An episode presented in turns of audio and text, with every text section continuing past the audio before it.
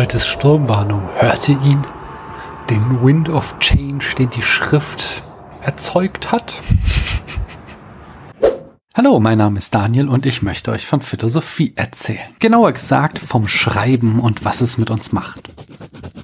Beim letzten Mal hatten wir uns noch einmal logografischen Schriften gewidmet und der These, dass diese inhärent konservativ sind und stabile Gesellschaften mit Zentralstaaten begünstigen. Heute schauen wir uns an, wie sich das Schreiben im Mittelmeerraum weiterentwickelte. Jack Goody und Edward diagnostizieren in Konsequenzen der Literalität weiter, dass die These des Zeichen nicht Dinge in der Welt, sondern Laute abbilden, also der Unterschied zwischen einer logografischen und einer phonografischen Schrift ein enormer Sprung im menschlichen Denken ist. Es verwundert daher nicht, dass dieser Sprung erst sehr spät in der Kulturgeschichte aufkommt. Phonographische Schriften sind circa im 12. Jahrhundert vor Christus entstanden, zu einer Zeit, als die Menschheit bereits 5000 Jahre lang schrieb. Erstaunlich sei das wie gesagt nicht, im Gegenteil. Es sei hingegen verwunderlich, dass es überhaupt geschah. In den Hochkulturen Ägyptens und Mesopotamiens wurden Phoneme lange nur als Ergänzung zu Pikto- und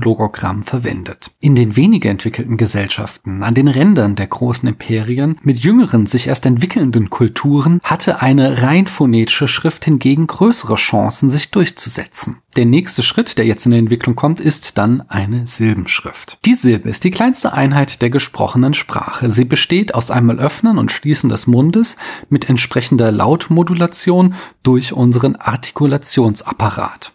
Manche Sprachen sind für Silbenschriften sehr gut geeignet, etwa das Japanische. Im Japanischen haben Silben immer einen einfachen vorderen Konsonantenrand und einen vokalischen Kern. Oder nur einen vokalischen Kern ohne Rand. Das seht ihr zum Beispiel an den Städtenamen sehr gut. Nagasaki, Tokio, Hiroshima, Kyoto.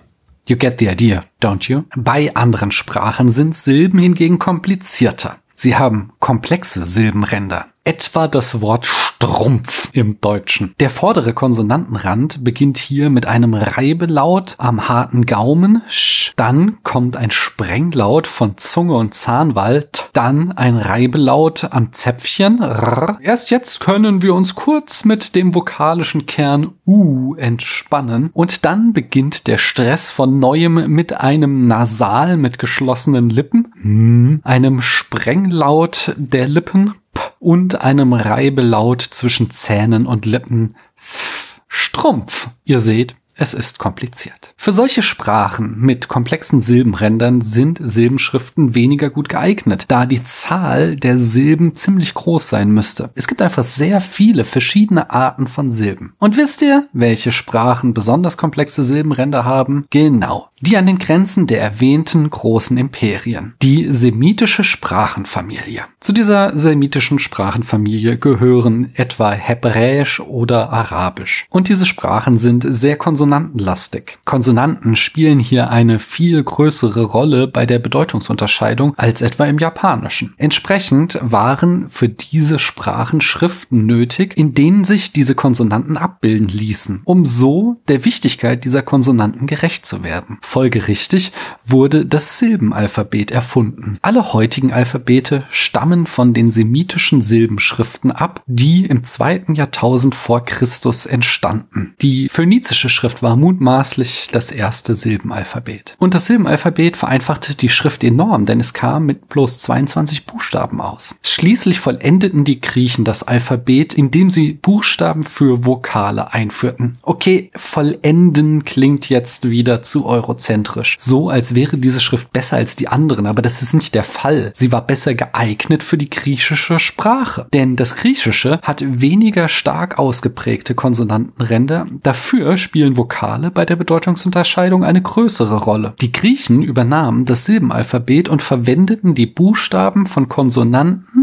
die im Griechischen nicht existierten, für Vokale. Der Name Alphabet leitet sich ja von den ersten beiden Buchstaben Alpha und Beta ab, die wiederum vom semitischen Aleph und Beth abgeleitet werden. Goody und Watt sagen, dass das Alphabet die erste demokratische Schrift war. Die Zahl der Buchstaben war so gering, dass jede und jeder sie lernen konnte. Zudem lässt es sich auf jede Sprache der Welt mehr oder weniger gut übertragen. Denn zwar können Menschen unglaublich viele verschiedene Laute artikulieren, aber in fast allen Sprachen gibt es maximal 40 bedeutungsunterscheidende Laute. Das macht sich das Alphabet zunutze, indem es nur diese bedeutungsunterscheidenden Laute transkribiert. Vergleich zum Beispiel im Deutschen die Laute ch und ch. Beide werden mit c und h transkribiert. Da es kein Wort gibt, in dem unklar ist, ob diese Buchstabenfolge für ch oder ch steht, ist das ohne Probleme möglich, denn ch kommt immer nach dunklen Vokalen und ch nach hellen Vokalen vor. Doch und Tuch im Gegensatz zu ich und frech. So lässt sich alles, worüber man sprechen kann, ohne Mehrdeutigkeiten aufschreiben, sagen Goody und Watt. Okay, an dieser Stelle muss ich wieder mal ganz klar, naja, schreien. Denn alle paar Monate wird durch Social Media das schöne Wörtchen umfahren gejagt, das trotz identischer Transkription zwei gegensätzliche Bedeutungen hat, die nur oral klar werden. Umfahren und umfahren. Ich wette, mit etwas Nachdenken würden uns weitere Beispiele einfallen. Haut sie gerne in die Kommentare auf privatsprache.de. Halten wir fest, das Alphabet ist schon ganz knorke, aber bei der These, dass man damit alles ohne Mehrdeutigkeiten aufschreiben kann, sprach mal wieder etwas zu sehr die Arroganz des Westens aus den beiden Anthropologen. Wie dem auch sei. Wir haben nun die medialen Eigenschaften des Alphabets für unsere Zwecke festgezurrt und somit das komplette Besteck der menschlichen Sprachen und wie sie funktionieren können zusammen. Doch die eigentliche Frage stellen wir erst jetzt. Welche gesellschaftlichen Auswirkungen hatte das Alphabet? Doch, ihr ahntet es schon, darüber sprechen wir beim nächsten Mal. Wenn euch gefällt, ich hier mache, könnt ihr diesen Podcast übrigens auf Apple Podcasts rezensieren oder auf Spotify Sternchen geben. Außerdem könnt ihr mir einen Kaffee ausgeben, wenn ihr mögt. Den Link dazu findet ihr in den Show Notes. Ich danke euch, dass ihr mir eure Zeit geschenkt habt.